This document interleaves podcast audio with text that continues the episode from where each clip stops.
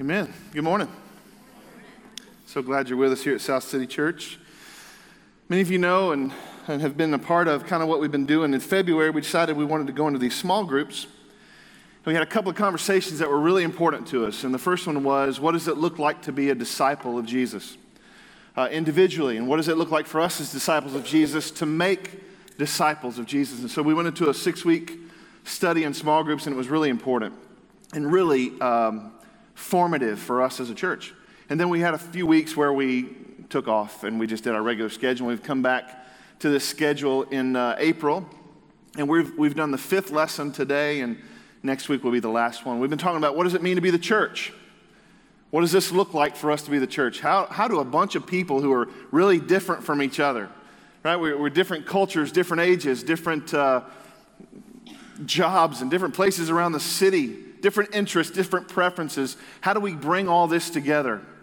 Paul says it's a mystery. it's a mis- mysteries are hard to figure out, and guess what? So is the church. But somehow we bring this together and we, we become one. We become one.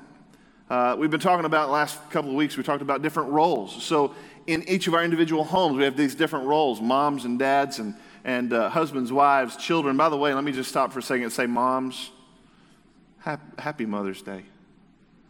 You, I, I got to just say this. You're not just like the heart of the family. Yeah. You're not just the heart of the family, you're the backbone of the family, you're the brains of the family, you're the brawn of the family. You're pretty much it, and we love you.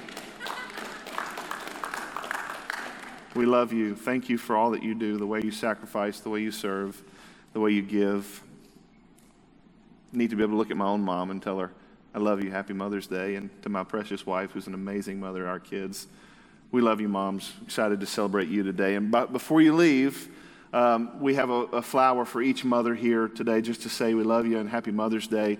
And, uh, and somebody will need to grab those from the booth back there before we all leave here. And then last week we talked about some different roles and responsibilities in this family, right? The book that we've been reading from is called Belonging to a Family of Families. So if we're the church, we're a big family of all these individual families. And, and this family has roles too. And so we hear terms like elders, and we talk about uh, what do we do as older men and older women, and what do we do as younger men and younger women. And we even talk about work relationships. We, God's given us the design and the plan for our families and for this family. And then today, of course, we've talked about what does it mean for us individually as we know the Lord, as we live for the Lord? How do we individual, how does our individual responsibility lead us to corporate unity? Our individual responsibility in our own lives should lead us to corporate unity. You know, as a worship leader, I've always thought it was interesting. You know, I, I love to stand up, I love to worship. And I've come in here several times to just worship when this building is alone and I'll sing out and it just reverberates all over this place.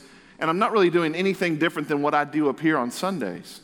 In fact, I stand up here usually by myself and I worship here individually in this personal space. The difference is you're here with me and you're worshiping individually right where you stand. But the beauty is, as we individually worship, what we create is corporate worship. But here's the interesting thing without you worshiping individually, we would have no corporate worship. Isn't that interesting? We come together and each of us worship, and as we do this individually, God gives us this beautiful thing together. In the same way, Paul's kind of uh, admonishing us today about how important it is for each of us to live a life that will be a blessing uh, to the church, to the family. Read with us with me today, if you would, Ephesians 5 14 through 21.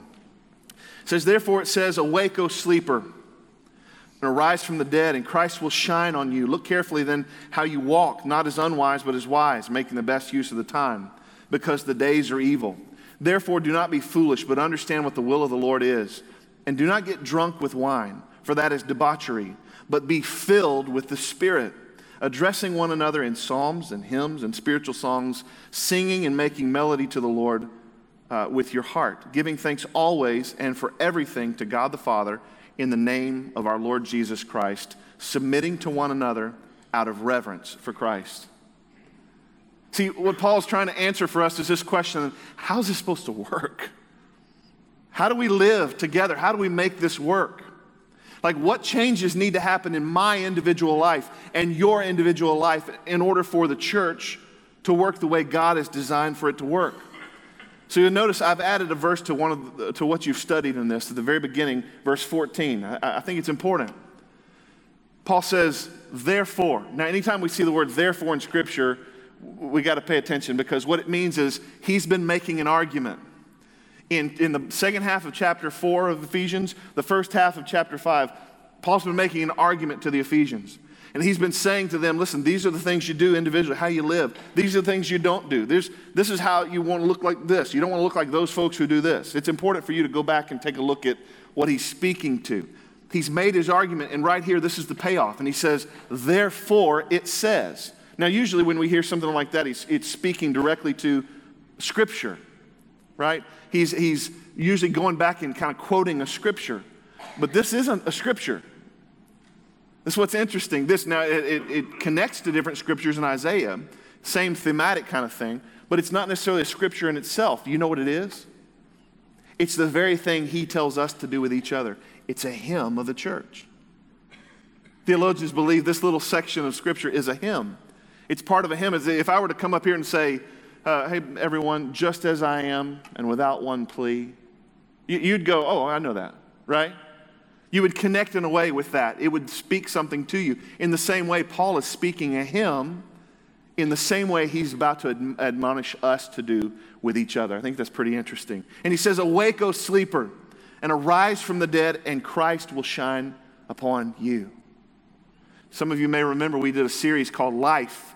And the purpose of the series was based on John 10 10. It says, The thief comes to steal, kill, and destroy, but I've come to bring you life and life more abundantly. Remember that series? Great. No one remembers the whole series. We spent like 12 weeks or something. Okay. Well, we were talking about the spiritual disciplines of life. If we can live in such a way through spiritual disciplines, God will give us the treasure of knowing Him more, right? In the same way, Paul's saying to us, Wake up. Wake up, make a choice to live for Christ. Don't be dead, be alive. Have life. And when you have life that you've chosen me, I will give you the treasure of knowing. I'll, I'll shine upon you. That's what Paul's saying. This is what he says to do. And I want to break this down, this scripture down. I think it's important for us to look at some of the specifics of this text this morning. It's so important for us. Number one, he says this be careful where you walk, be careful how you walk. In other words, he's using this analogy for walking with how we live. In other words, be careful how you live. If anybody ever tells me, if you ever walked in the woods or in a field or something and somebody said, hey, be careful, there's, we've seen some snakes out here. If you ever say that to me, I may not walk anymore, but if I do, I've got my phone out and I'm walking like this. Huh? You know, every step is very measured. Every step is very purposeful. Every step is, is very planned. Guess what? That's exactly what Paul's saying for us to live. Plan every step. Be purposeful with your life. Know where you're going and what you're doing and why you're doing it. It's so important for us. He says, Wake up. Don't be lazy. Don't be asleep, but choose life. Be careful with where you walk. He says this be, Don't be unwise, but be wise. I think that's interesting. It's like Paul saying, This is a choice. This is a choice. If you're wise or unwise, is your choice. You get to make the choice if you're going to be wise or unwise. In other words, what he's saying is be intentional with your life, live life on purpose. Live life on purpose. There's a great uh, motivational speaker, Zig Ziglar, and he used to say this all the time if you aim at nothing, you'll hit it every time. You ever heard that?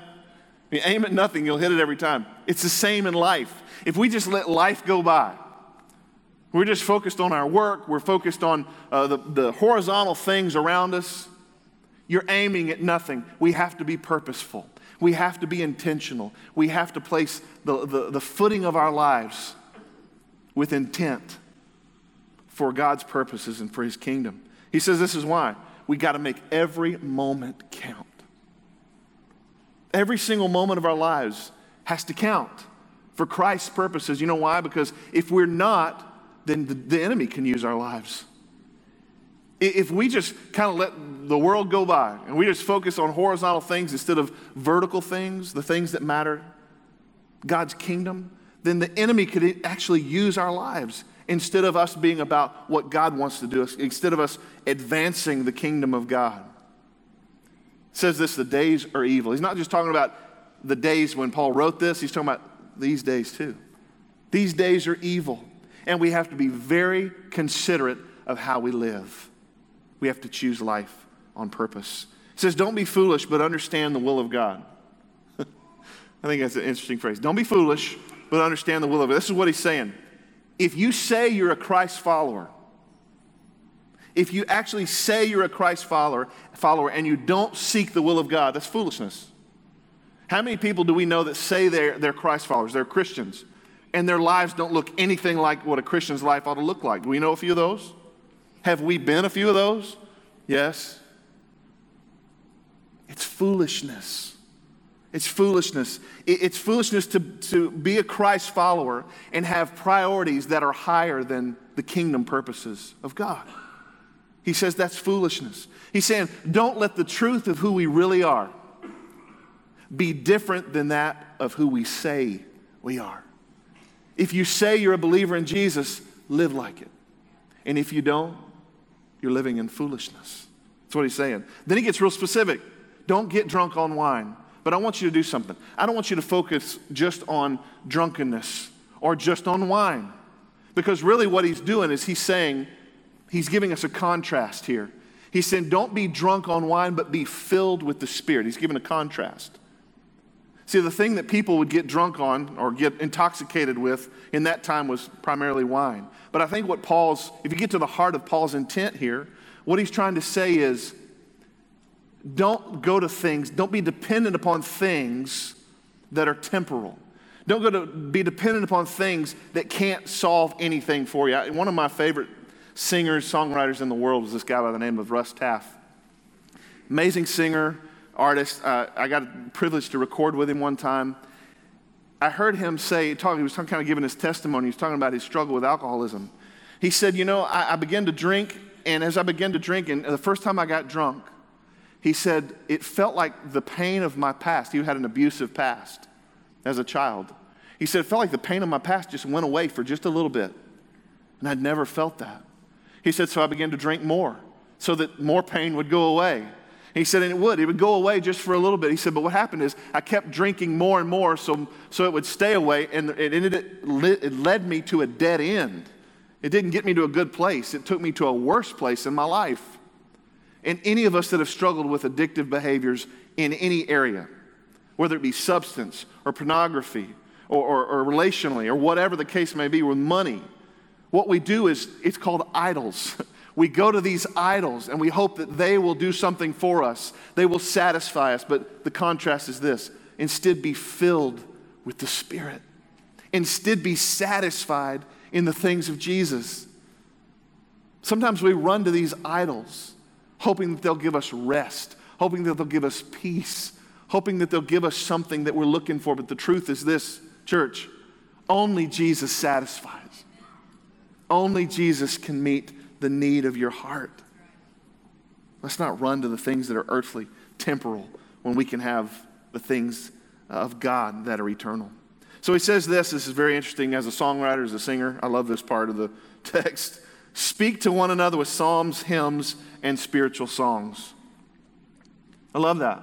But isn't it interesting that he says speak instead of sing? I just, it's interesting to me. Like these are musical aspects. Why wouldn't you say sing to each other song? You know, but he doesn't. I started thinking about this and looking into this. The reality is, is every time we speak something. So if I were to come to you and say, "Hey, will you go get me a cup of coffee?" There, there's something purposeful there. I need. I want you to go do something for me. Or even if I come up to you and say, "Hey, how you doing?" That's me being. Uh, it's an act of my will to have a conversation with you.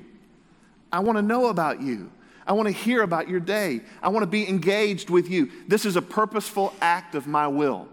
And I think what Paul is saying is speak to one another, be purposeful with one another.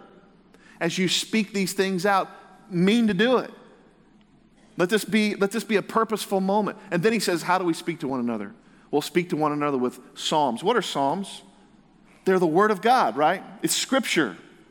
When you speak to one another, speak to one another with scripture or speak to one another with hymns, just like he has just done.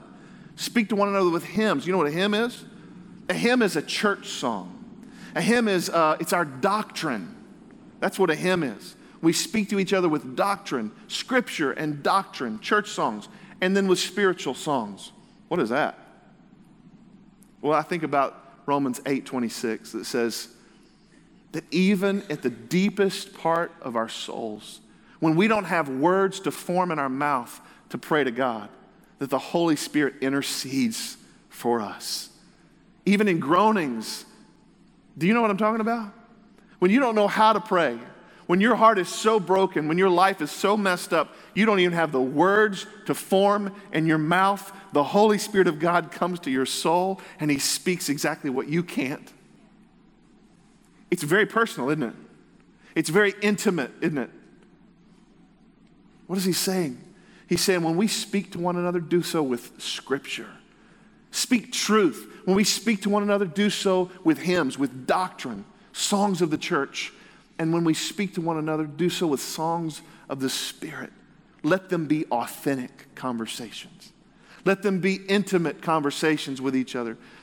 Places where that the Spirit gets in our souls. I, I read this week that one church father said uh, in the first 100 years of the church, it was not a believer, this is just a historian.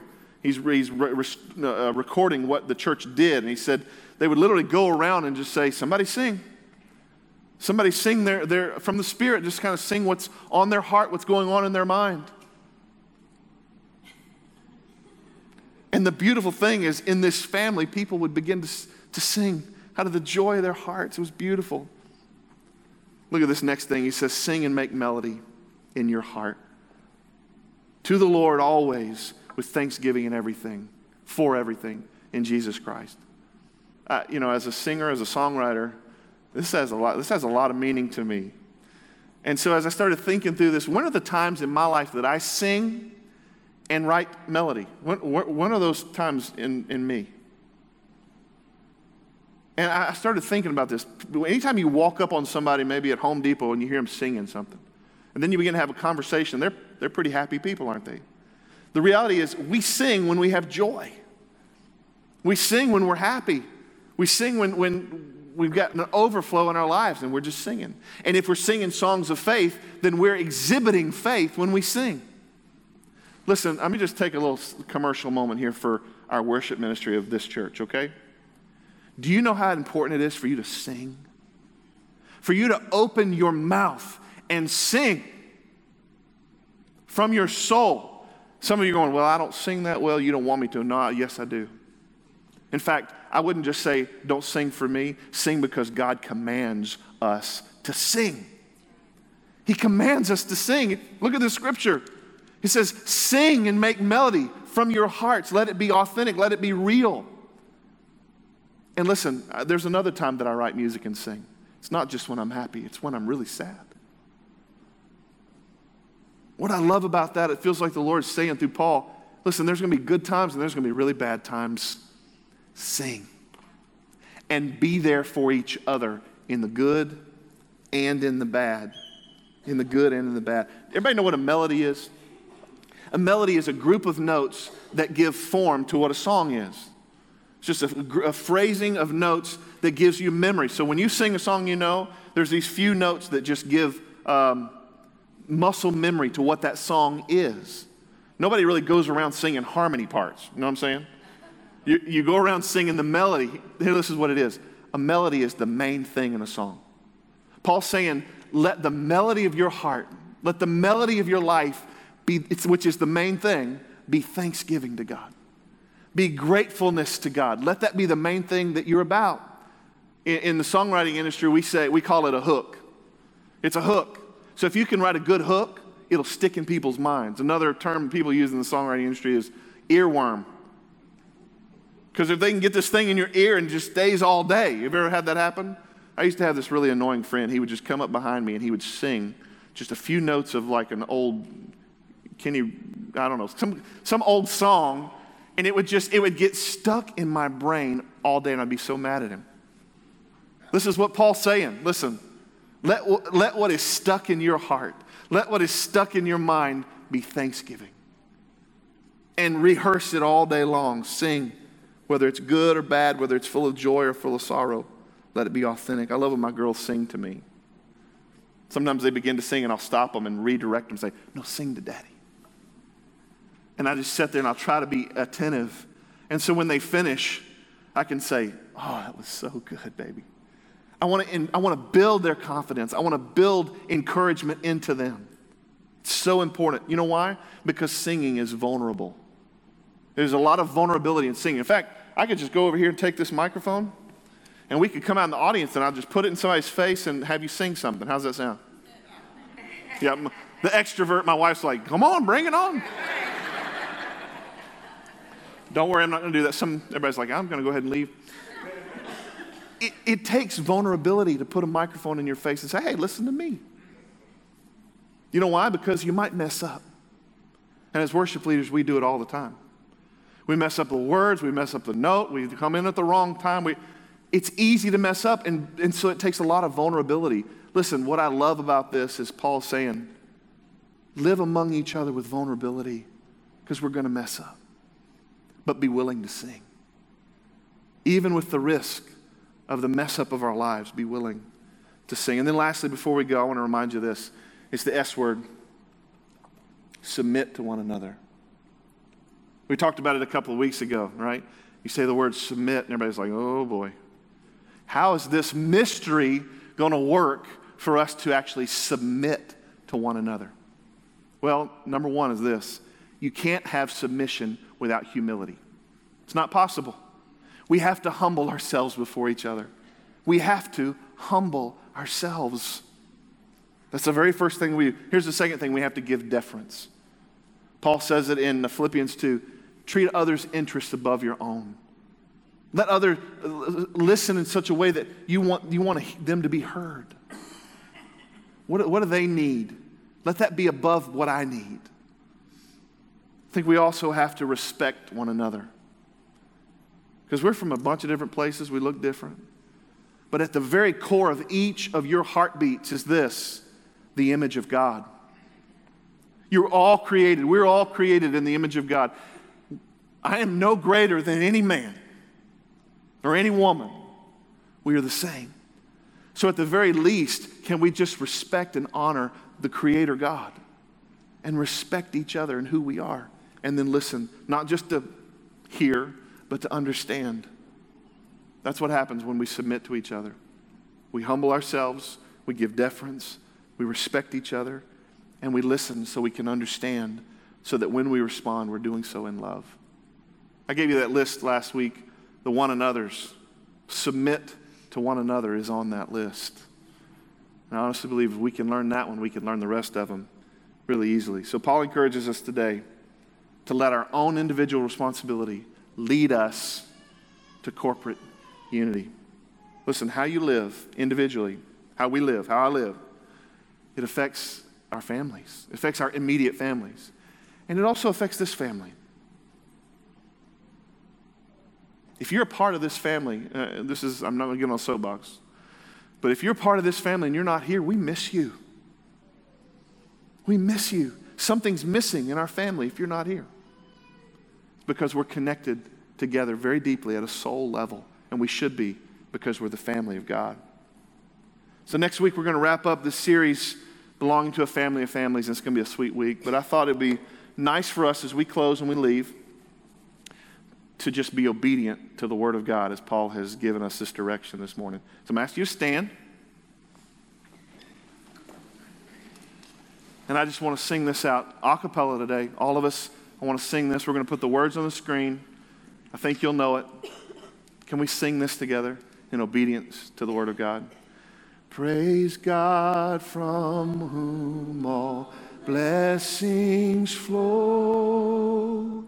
Praise Him, all creatures here below. Praise Him above,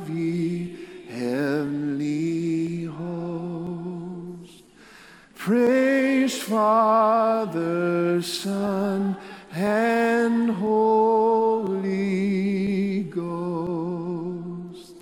Amen.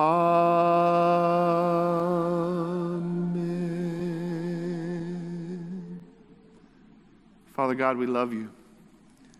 We sing to each other and we sing to you. Make us a family and give us the responsibility individually to be who you've called us to be, to live how you've called us to live, to parent how you've called us to parent. God, to walk how you've called us to walk so that your church can be the church you want us to be, bringing glory to you and you alone. We love you. We thank you for your kindness and your grace over our lives today. We pray that you'd go with us now as we live for you purposefully on mission for your glory. In Jesus' precious name. And God's people said, Amen. Amen. Happy